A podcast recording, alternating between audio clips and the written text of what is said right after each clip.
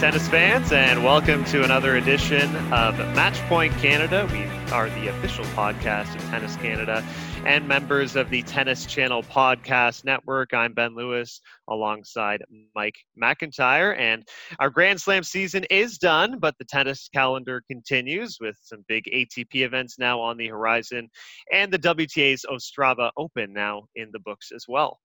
And uh, joining us this week is one of our good friends on the podcast and someone who uh, always gets to banter with your favorite players with her up close access. Uh, Blair Henley, welcome back to Matchpoint Canada. Thanks, you too. Good to be here. Uh, we were just talking about before we hit record here how it's uh, it's been a year remarkably since we've had you on the podcast, and you were saying it's hard to tell anymore, really, with time how how long things have been, hasn't it? Yeah, I mean, gosh, a lot has happened between uh, last October, October 2019, and October 2020. Um, lots of life lessons hopefully learned, character has been built, and uh, here we are. And and last year when we spoke to you, you were on a vacation without the kids around, which seems like such a foreign concept right now. Like I can't even dream of a night away from my kids and and I get excited about a grocery shopping trip because that's like the only time I can have to myself. So and not only in our personal lives have things changed so much, but normally this is the time of the year when we're all getting a little bit uh, I mean players, media members, even fans alike getting a little tired of the length of the season, the grueling season that never seems to end. Uh, it's it's so different this year, um, isn't it? Really. Sure is. I mean, last year at this time, I was getting ready to, I was, I had just found out that I was going to be going to the ATP finals last year. Uh, and, uh, you know, this year travel is, is just a, a nightmare. And um, so they're just hiring within the UK for the ATP finals this year, understandably.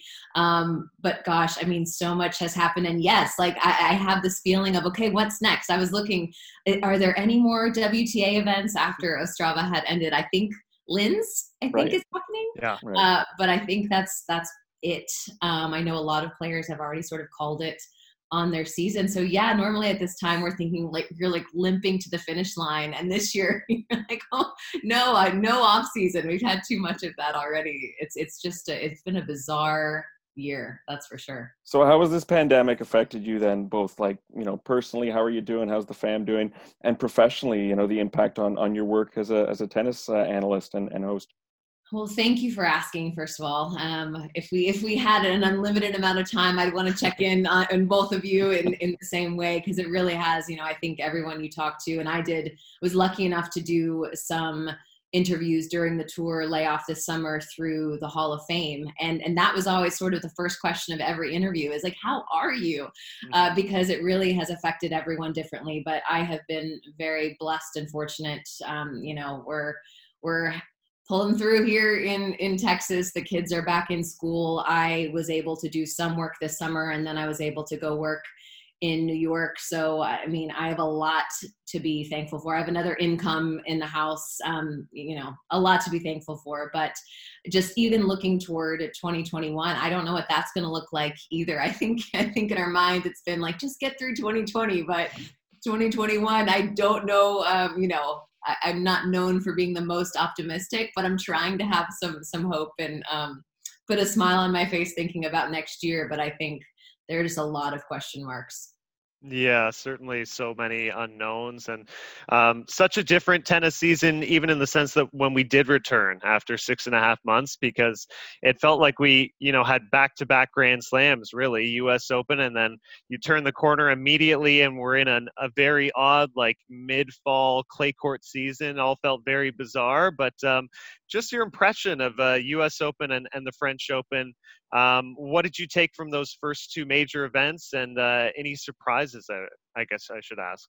I mean, I found it fascinating uh, being on the ground for Cincinnati and the U.S. Open. Even though there were a couple of events uh, on the women's side before that, uh, it was just so interesting to sort of see the mindset of the players. We got to talk to a lot more players uh, leading into Cincinnati than we normally would have, just because there wasn't a lot of media there. So we had three media days in a row. I think we had over 40 players uh, sort of cycle through. So it was it was just sort of interesting to see the mindset. Uh, everybody was really excited. I think there was a thankfulness that you know, obviously I said that I have that in my own life, but I think we think of, of professional athletes as maybe sort of in a different category in that department. But I think at the very basic level, everyone was just really happy to be playing tennis. Um, and I was certainly happy to be working at a tennis event. But yeah, I mean, gosh, on the women's side, watching Victoria Azarenka was a highlight for me. And I, I strangely, weirdly ended up doing like five interviews with her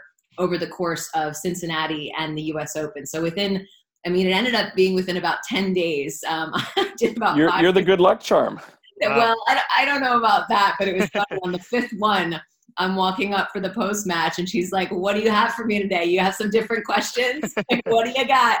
Yeah. Um, so I really, really enjoyed uh, watching that story play out. Obviously, Naomi Osaka for a number of reasons. Her tennis was fun to watch, but so much happening off the court as well, and sort of seeing her come into her own.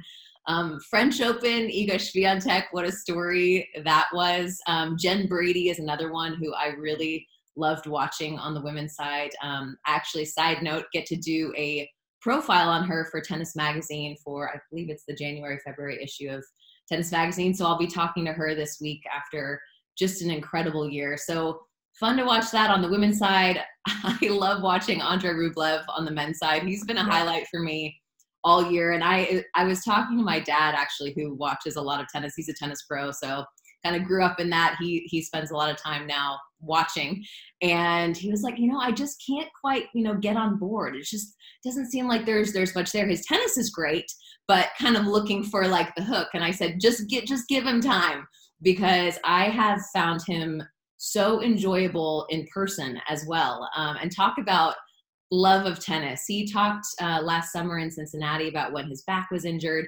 I mean, like he uh, he almost got emotional talking about not being able to go play tennis. And same thing when we when he sat down for media day in New York and he was talking about those seven, six and a half, seven months off and just saying, you know, every day I would wake up, just is it over yet? Like, do I get to do I get to play competitive tennis again? So I think hearing that love of the game from him and then watching it play out and watching him have the success that he's had has been interesting to watch.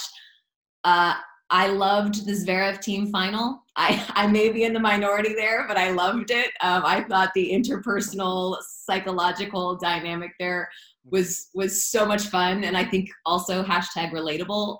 Yep. there was no shortage of, of drama in that one that's for sure. Yeah oh, i mean totally. i i thoroughly enjoyed it. I mean diego jannik sinner ugo humbert there's i feel like there's a lot to be excited about um, which is why i sure hope that we can get back to slightly more normalcy in in 2021 cautiously optimistic yeah, yeah, hopeful just for a more typical schedule, I suppose. Um, glad you brought up Andre Rublev. He, would probably be my choice for like best season of the year outside of a big three player. He's he's been phenomenal. Just just last week we saw Denis Shapovalov, one of our, one of our favorite Canadians, push him in a tough three setter, but Rublev went on to win that match. Um, just from your vantage point of watching some of uh, the Canadians, of course, Denis had a nice quarterfinal run at the U.S. Open. Felix made the round of 16. Um, who has maybe impressed you from uh, the Canadian group, and who has maybe not impressed you as much? I suppose. Well, I mean, first off, let's rewind to Cincy. I did okay. not see Milos having yeah. the run that he did there. Um, so mm-hmm. props to him. Uh, we got to admire the hair for more matches than than maybe I thought. And it's still growing. I it love it. He is. I mean, it's he's reinvented his look once again. I, I'm a huge huge fan of that. So that was fun to watch. Denis, I mean, gosh, I feel like he I, I almost actually feel like he hasn't put it all together yet like i feel like he's played he's had these moments where it's been like wow so much fun to watch so athletic uh, so much talent and yet and you know a top 10 debut and yet i still feel like he hasn't totally found it all happening at the same time for multiple matches in a row uh, so i think that's a good thing to say that he's had the year that he's had and and yet i still think and, and maybe it's a mental thing but just you know obviously he had a tough a, a tough loss today it was some of that affected by knowing that he had a shot to get into the ATP. You know that he he I think he was still on the border of maybe qualifying for the ATP finals. I don't know all the qualifying scenarios, but yeah. So again, like when it when it gets close, I would love to see him. He's got swag, but I want I just want to see it just just click on on maybe one level higher. It's tough to put into words. I don't know. Do you guys know kind of know what I'm talking about here? Oh, totally uh, yeah, I, I would describe it as like, yeah, he's he sometimes struggles to find that proper comfort zone where he's just staying kind of at, at a consistent, solid level throughout a match. He has way too many highs and lows, and I think he's trying to find that middle spot where he just has to be steady and you know comfortably beat the players he should beat. And unfortunately, if you're talking about what happened in Vienna, um, Denis, a, cal- a a player of his caliber, we probably shouldn't expect to lose to a, an Austrian wildcard player who, who most people don't know. But uh, yeah, that has been kind of the, the low points and the high points. And it, it's weird to be critical of a player who made his first quarterfinal of a major, you know, just like a month or so ago at the U.S. Open. So it's a tough balancing act, I think, for him. Yeah, and it's hard. It's hard to you know find that consistency when you're always riding the night train like Denis. You know, to you know, if you want to talk about swag. Anyone who's going to put out their own rap album is has definitely got an abundance of swag. And here you go. I you, just want to. You played a part in that in the beginning, and you know that. I want to give a shout out to the Seven Train, uh, the Seven Train, and then there's um, there's one more, and I'm forgetting what it is that runs behind uh, Louis Armstrong Stadium because it gave me the opportunity to say, Denis, there is a literal night train running behind tonight, which I mean, certain New York served it up on a silver platter for me, yeah. uh, which I appreciated. But yes, all that to say, I think it's positive. I think Denis just he has to sort of find that zone that's within himself. Um, like you said, so it's not the, the, high, the highs aren't quite so high and the lows aren't quite so low. Um, but I think great things uh, coming there. I, I sure hope Bianca can I don't know. I mean, gosh, the body. I just I I feel so bad for players who are just injury prone. Um, I was lucky enough when I was playing tennis, I never really experienced that to sort of have like a chronic injury or where things just sort of keep breaking down. And man, it stinks because I would just love to see her back on the court. But uh, in the meantime, Leylah Fernandez, I- am on the Leylah train for sure. Um, I actually looked up before coming on with you guys because I knew I was I was going to want to know. But she's 88 now, and she was 209 to start the year. That's that's yeah. a pretty good 2020, given that you didn't play for six and a half, seven months of that. Absolutely, and and you profiled her as well in, in Tennis Magazine uh, earlier this uh, this summer, I want to say. And I was as I'm flipping through my subscription, I'm always happy to see first of all Canadian content, and there's been more and more of that these past couple of years, and then to see something written by you as well. I'm like, well, this is just bringing two great things together, right? So so that was nice. Was delightful. I mean, you guys, I know you guys have have talked to her more than once. I know at least once that I saw. Yeah, several times. Yep yeah, I mean, she she just seems to have a really good head on her shoulders, and she seems to be an exceptionally hard worker.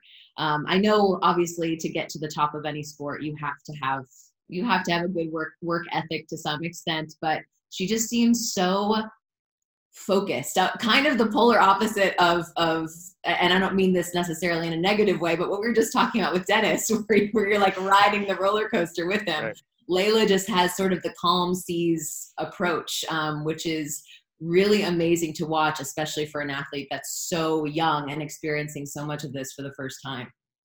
That's funny. I mean, we're we're really blessed in Canada with how things have been progressing in the past few years, and it's been great for Ben and I, obviously, selfishly as well. So much Canadian content to talk about at a high level, and I was just thinking, like today was supposed to be the start of the Tevlin Challenger here in Toronto, which is like a 60k, you know, smaller event, and two years ago in 2018, Bianca Andreescu was playing and made the semifinals. And then look at what happened to her in 2019. And and then a year ago, we were talking to Leylah Annie, who was playing again here in Toronto at the Tevlin.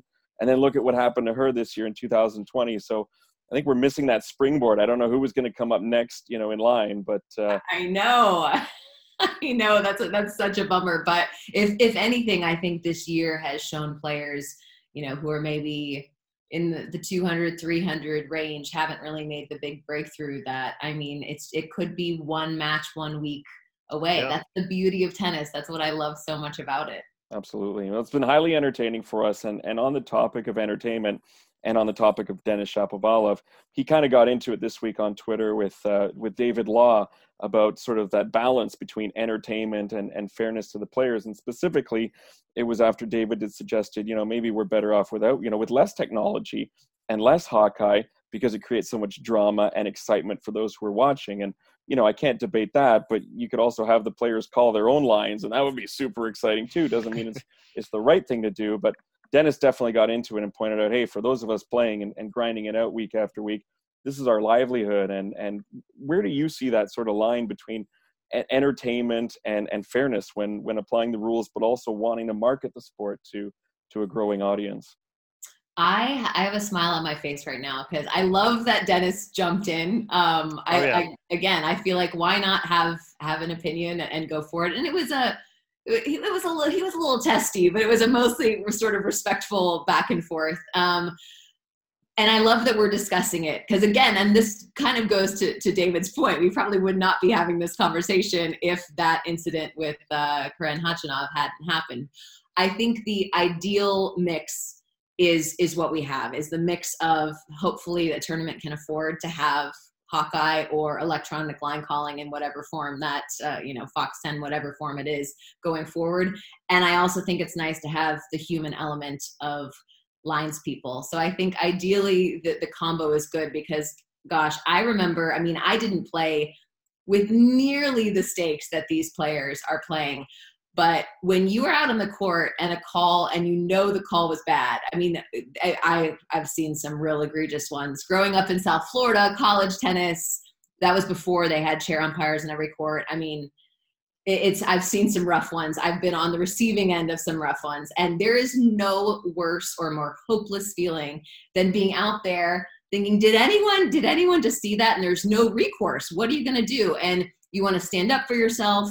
Your coach then if your coach is around in, in college tennis often they will you know try to flag down you know if you have a roving a roving umpire somewhere. But you you, you want to stand up for yourself. You don't want to get too upset because you don't want that to carry over into the points and games to come. But it's a terrible feeling. Um, and so i i can i can relate to what denis is talking about. When you know that there are thousands of dollars and points on the line and that not only has the effect that it does in, in losing the point but then there's the psychological aspect as well. I, I feel his pain there at like my very core and can think back to some i mean y'all I, I feel like i'm a pretty i like to think that i'm kind of like a leylah annie in my everyday life. The impression I get nothing yeah. flipped my switch quicker than when I felt like somebody was making dishonest line calls, or if a if uh, if an official, a roving official, or even a chair umpire, you know, missed it. Uh, there's there, it's just there's no worse feeling. So I think ideally we would have a combination of both, but I think it'll just I really think especially now after the year that we've had, it's just going to come down to economics. I, I think with FoxTenn now sort of competing more with Hawkeye last year, I was in Newport. They had FoxTenn for the first year. With that com the the uh, competition, I, I, imagine that if economics plays out, the pricing will stay where it is. If not, if not, come down a bit with a little bit of competition in that department. Um, and it's I think it's just going to depend on what's cheaper for the tournaments. Is it is it less expensive to bring in the lines people and feed them and, and house them for the week or is it cheaper to have the electronic line calling? And i think that's probably what is what it's going to come down to in the end. I guess they do have to eat though don't they? They do have to eat. And and i by the way those are a lot of jobs too. Like i hate with all yeah, the discussion that has happened over this over i mean gosh at the us open and i'm so much talk and i have gotten to know it's one of been one of the perks of my job i have gotten to know so many officials and this is for a lot of them their their career. I think people have this thought that like they like do it on the side and some do some have day jobs but for a lot of them that is like what they do. And so i you know obviously from from that perspective i would hate to see hate to see that go away your uh, your emotionally fueled response there about line calls had me think to something that I haven't thought about in a long time. And and Ben, then you can take the next one here. But I didn't play tennis nearly at your level, and I'm not nearly as good as as Ben either. but uh, I did get robbed in my high school tennis tryouts in grade 11, where the tryouts were this is in Montreal, and it was a little bit colder, so we were doing tryouts in the gymnasium at my high school indoors, where you know you got the basketball lines, the volleyball lines, like all of those lines. And my opponent, I kid you not, turned out to be colorblind, and so oh. I don't know what lines he was calling, but it wasn't the tennis lines, and there was nothing you could do about it and I lost my spot that year, and and that was like the pinnacle of my tennis. You know, that could have been the highlight for me there. Mike, that is yeah, that that'll stick with you. Uh, I mean, I it, well, it's funny as as we're talking about this, I'm I'm thinking of one particular college dual match against Long Beach State where we had two banks of three courts. They're supposed you're supposed to have each school was supposed to hire two roving umpires, and they only had one. So one guy to sort of supervise six singles courts, and there was cheating happening on every single court. It's a night match. There's no one there. Like it's not like we had fan noise. And at one point, one of my teammates, still great friends to this day, screams from the court behind me, you're such an effing cheater and, and, it was like that moment that i that i feel like that's what denis is talking about like when you're in that situation it's awful so i would do not think we need to go backwards in terms of no electronic line calling in that department. I, I, I can't for for the players' mental health. I don't think we do. Yeah, I, Mike, your your memories that haunt you are from high school. I mean, I have bad calls from like a month ago at a tournament that, true, I'm still true. I'm still trying to get over here. Um, and certainly for poor Denis Shapovalov, uh, he was uh, victimized by that bad call at the French Open, and uh, of course feels very passionate on the issue. You know, sharing sharing the Hawkeye image on Twitter like late later in that day. So um, I, I think he's right in this argument that that it is like you know the stakes are really high. Like we feel silly about getting mad over line calls. You know the stakes are nothing for me. I, am playing like 5.0 tournaments. This is ATP WTA level, so um, I, I totally side with Denis in in that argument. Um, just moving on to, to what we have this week, Blair Vienna Open underway, and it's it's an ATP 500. Novak, of course, world number one, the top seed here, and uh, he said ahead of this draw, um, this is like the most stacked ATP 500 he thinks he's ever seen. Um, would you agree? And uh, who are you kind of looking at to maybe make a push towards a title this week? Because there is still like plenty on the line as we wind down this 2020 season. Totally. I'm actually opening the draw as we speak. Um, yeah. Just because I want to take a look, I, I, I, had heard that it was that it was stacked, uh, which any tournament is going to be, and I think we're going to see that even into uh, 2021. I, I have worked Delray Beach the past several years and and I don't know I have no idea even what's going to happen in February but I think I mean it's an ATP 250 I would not be surprised if we were seeing uh, draws I don't know if exactly like this but if we see some really stacked 250s as well. Yeah no um, but yeah gosh that's uh I, I would I would have to agree with them no no simple matches and any player will tell you no match is easy. They could they could win a match 6-0 6-0 and, and lose five points and tell me it really wasn't easy today. Um, no we, we all know what they mean of course um, but you have to get out there and do your thing. But yeah this this, this is a tough one and felix and vasek uh, man just yeah, we, we hate we hate these draws. We we can't stand them, and especially the fact that, that Denis is already out. Uh, we feel like we go. I mean, maybe not so much this year because we missed over six months of tennis, but we feel like the tennis gods do not shine so bright sometimes on uh, Canadians, forcing them to play one another early in draws. Uh, but this is the reality, and I, I feel like Vasek was playing Felix like three four times last year. Yeah, and they're such good buddies too. Those two guys, right? That's true. That's true. that, by the way, Vasek was another player uh, who I, I mean, he ended up playing a couple of his matches on Armstrong, which is where I was stationed for most of the U.S. Open. I was, I didn't really see that coming either. In particular, no. because there were so many off-court distractions. He and Novak, I gotta say, masters of compartmentalization because there was a lot going on outside of the tennis uh, during that period of time. Yeah, no doubt. Um, yeah, as you mentioned, it it is a totally stacked draw on, uh, the ATP side for the 500 in Vienna. Things have quieted down on the women's side, um, but just sort of recapping what we have seen. You, you know, you mentioned Iga Swiatek and this breakthrough performance. We kind of debated this like after the French Open, her winning her first Grand Slam title. We're trying to like look back at moments where did we ever foresee Iga is the next player to win a Grand Slam? Was she at all like on on your radar before she pulled this off?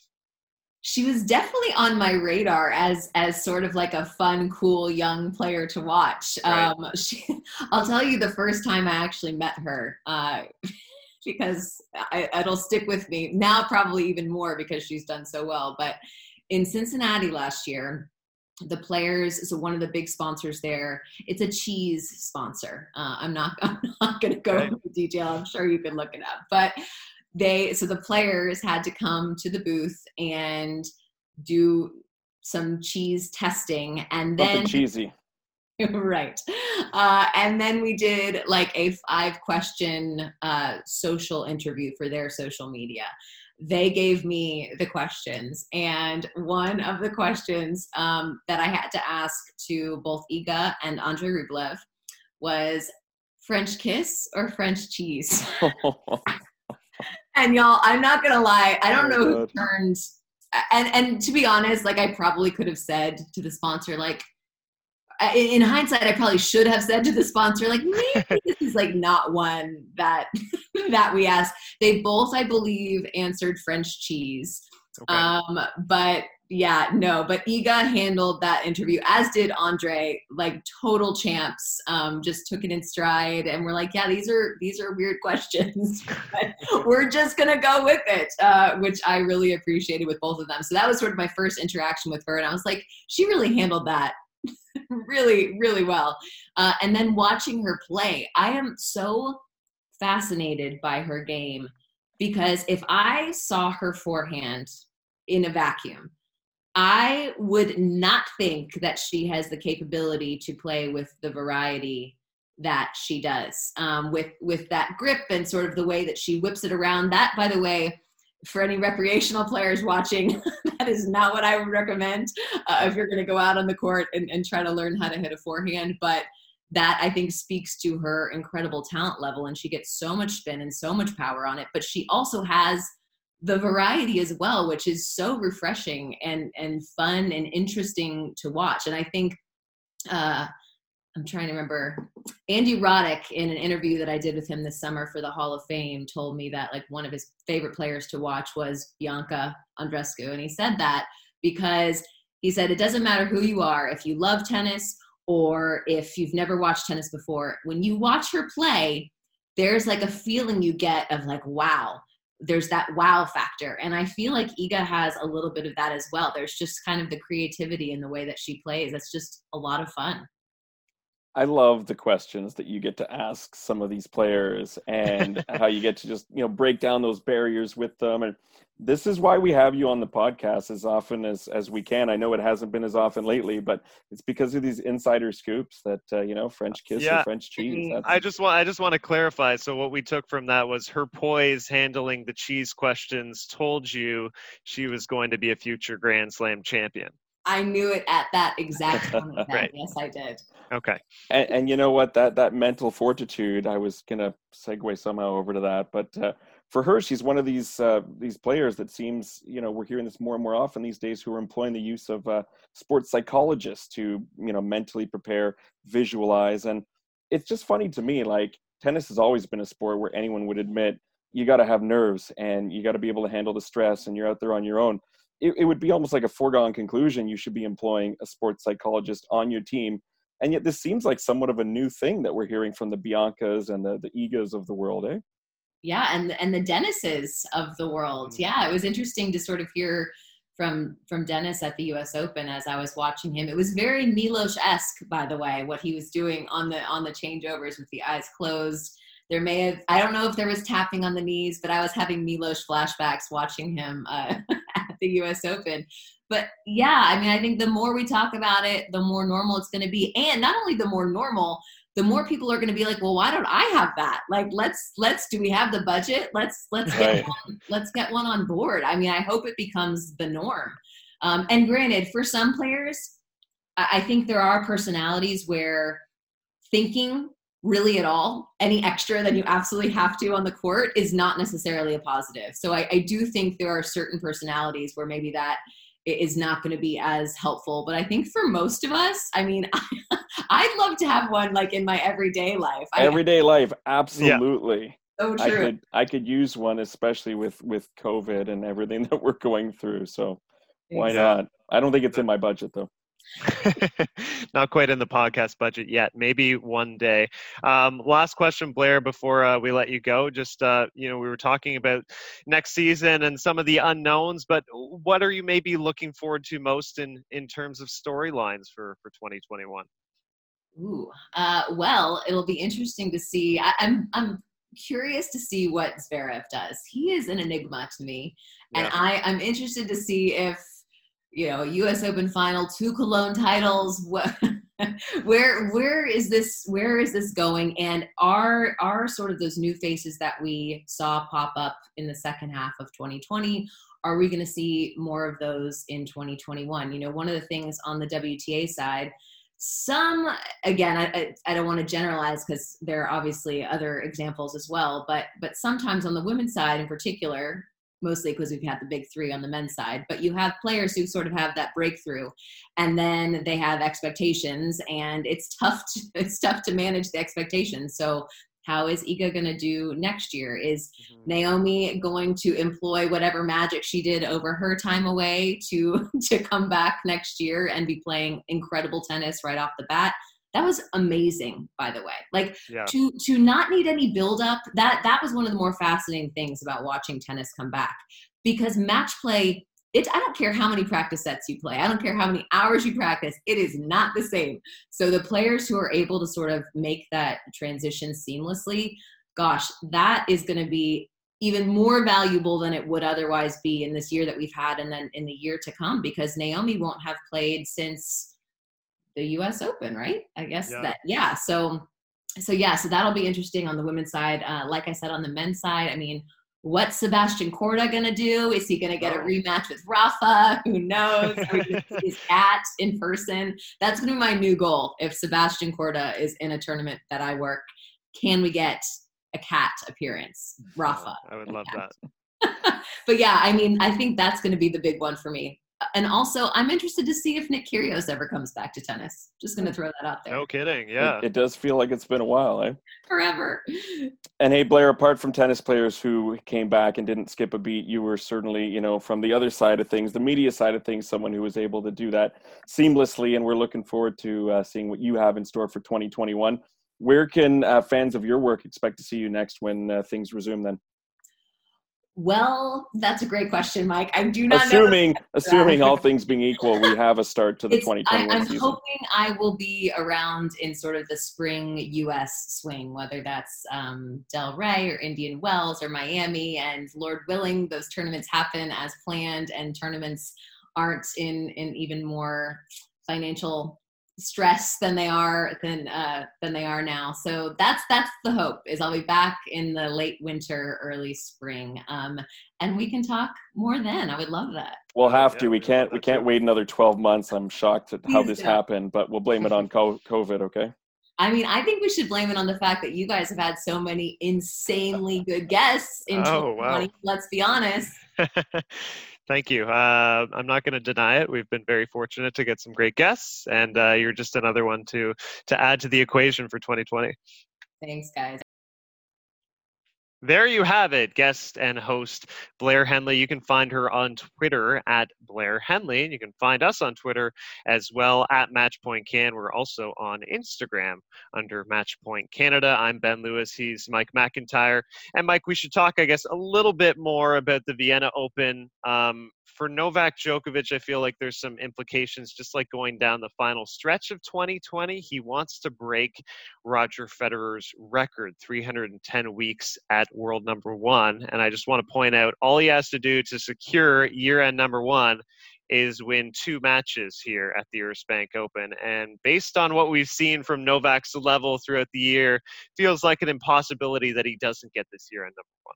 Yeah, I mean, judging how this season has gone, it will take some sort of like internal implosion, I believe, you know, for that not to uh, not to happen. And uh, again, just you know, 310 weeks. I mean, that's just you know these numbers, and there's these guys, these three guys who we've gushed over for years, and will continue to do so, even when their careers end. Obviously, um, in fact, when all three of their careers end, then then we're going to talk about this even more so probably because that's when the dust will settle so to speak and we can sort of finally look back and have that comparison um, at the end of the day. But uh, yeah it's just yet another staggering statistic and result for these guys. And uh, you're going to have to do me the favor of bringing me up to date or uh, you know on the exact specifics here but but so how close are they to each other and and when could this happen well, Novak, I believe right now is 288 or 289. I can't remember exactly. So we're talking about um, what 20, 21 weeks to go. So realistically you go to the end of the season. Oh how's my math here figuring this out? That probably probably about nine nine weeks left and we'll put him close to 300 and uh, if he kind of holds his points probably through australia up until march indian wells miami time uh, he can break that that record from roger federer yeah, well, there's all the motivation you're you're going to need, and uh, I know we're not going to talk about this at length here, but uh, starting to get a little bit excited about imagining the return of Roger Federer, which is again yeah. still still months away. But I feel like the tour has changed considerably, um, you know, because of COVID, the pandemic, the hiatus, but also because of the rise and the uh, seizing of the opportunity of some of the young guys, uh, as we saw at the U.S. Open with that Zverev Thiem final, for example, with players like Rublev and Shapo and Tsitsipas continuing to take big leaps forward. That uh, the tour, the ATP tour that Roger's coming back to, is not the one that he left, um, you know, just you know a few few months ago, really. No, you're you're completely right, and uh, I mean we should point out it, it wasn't just the Novak Djokovic loss and uh, hitting the lineswoman by accident that kind of broke up the entire U.S. Open.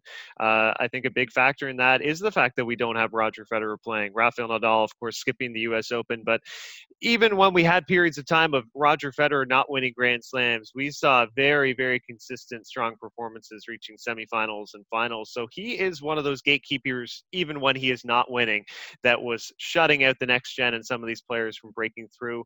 I, I think he's going to honestly have his hands full coming back in 2021. The way he came back in 2017 after six month absence to win the Australian Open, I just think the way the tour is right now, the way these guys are playing, it will be like that much more difficult to pull off a feat like that.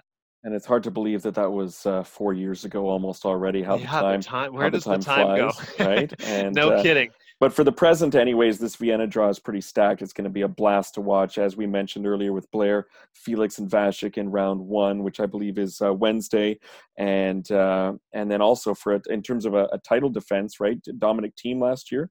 Yeah, um, that's in, in, that's right in terms of defending, I mean, he starts with Nishikori, then he gets maybe Wawrinka, and then I do have I, I, do have an update uh, that Katie Nishikori has pulled out, so he is getting a lucky loser in the first round. So maybe okay. giving him a slight breather there to kind of get his feet wet in this draw. But this is going to be an incredibly difficult title defense for Dominic Thiem because, as we said, this is a stacked ATP 500. It wasn't the same field that he was playing last year, but I think he's incredibly motivated to win here. Novak won here 13 years ago, and and as you mentioned, Felix, we should point out, uh, you know, a couple weeks ago, kind of the first of two installments of tournaments in in Cologne there in Germany. He makes a final, uh, reaches another semifinal. And the question's being asked when can we see FAA win one of these ATP titles because he's so close and then just is not getting that result that he wants in the final match? Yeah, what has that been now? Six finals, I think. That I think he's... 0 and 7 now. Okay. I, either way, uh, it's not a stat that concerns me because I like to look at the positive side of that. And I don't know if it's because I'm Canadian or just because I have huge admiration for Felix. Um, but uh, he's 20 years old. So, you know, like let's cut him some slack. And, uh, you know, certainly in, in some of the tournaments a year ago on, on clay, although he is a, a strong clay court player, you know, there were also other guys that have more experience on the surface. And now, I mean, look at some of the guys he's losing to Zverev. There's no shame in losing to Alexander Zverev, you know, a Grand Slam finalist. So, um, it's certainly coming. And I'd look at the flip side of that coin for anyone who's sort of questioning him and say, hey, look, he's 20 years old.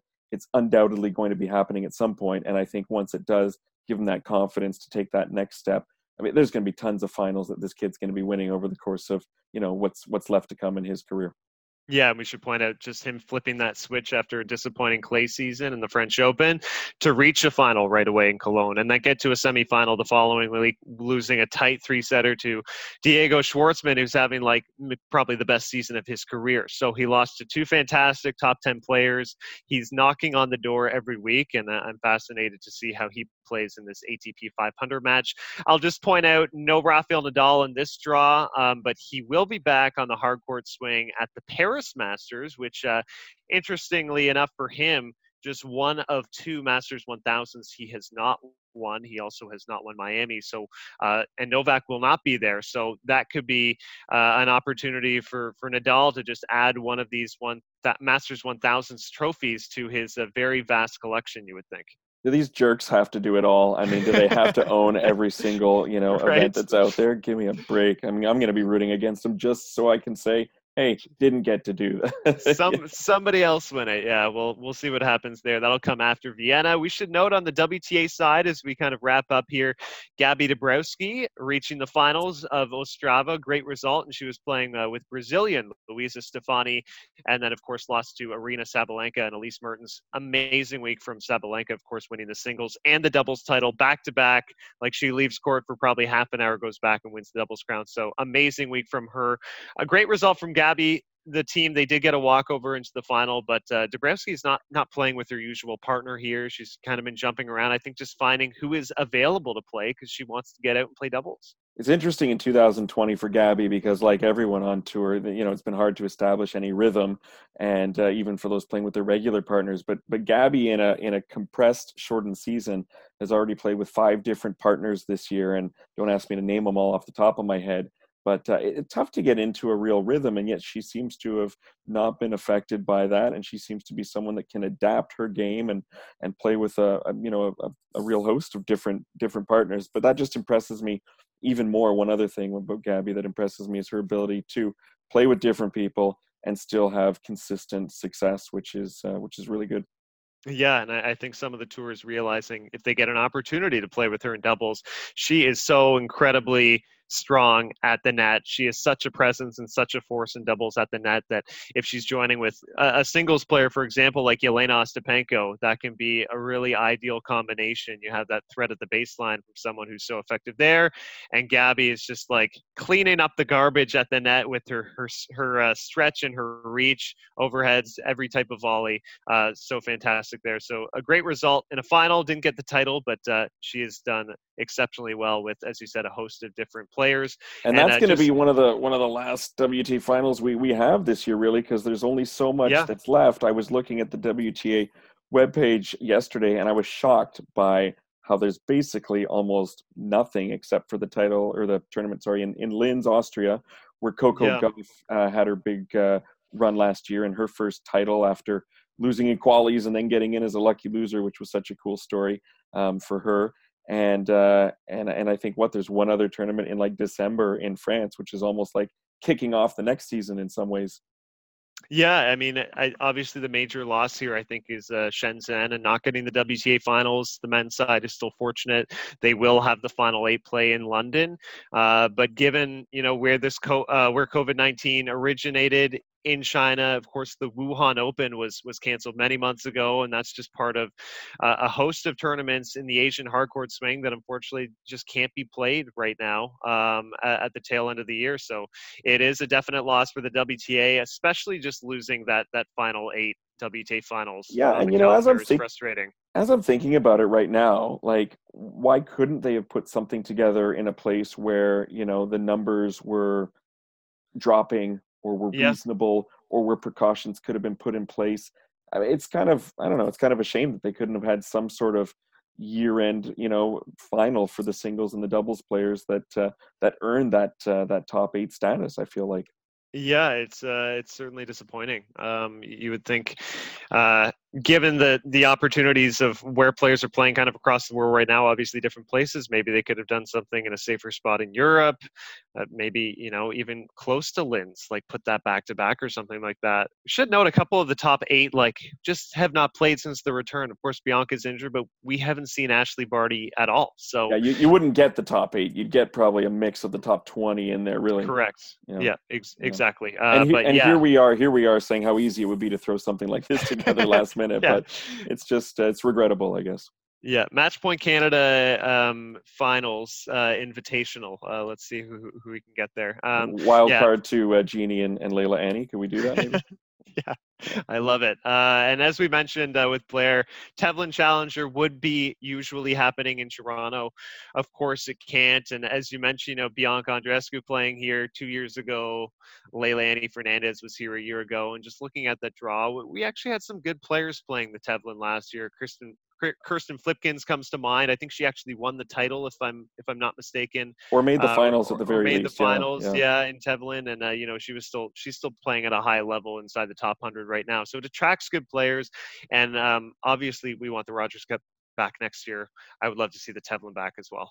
Yeah, it's such a fun little event towards the end of the season that uh, you could just drop in on. You didn't need tickets as a fan, you didn't need accreditation as media. You just showed up players were you know very uh, accessible and and willing to talk and and you meet some players that you wouldn't at a Rogers Cup or at a bigger event and you get to hear the stories and the struggles and the challenges and you see the perseverance and I love that some of the players that uh, that we've talked to on the podcast like uh, Kennedy Schaefer comes to mind and yep. obviously Canadians like Françoise Abanda um, uh, Marino was supposed to be there last year Rebecca Marino but hurt her foot or her ankle but uh, players like Francoise and Leylah Annie, who then use that as a springboard, um, you know, to to future success for the next season, wanting to end their season on a high.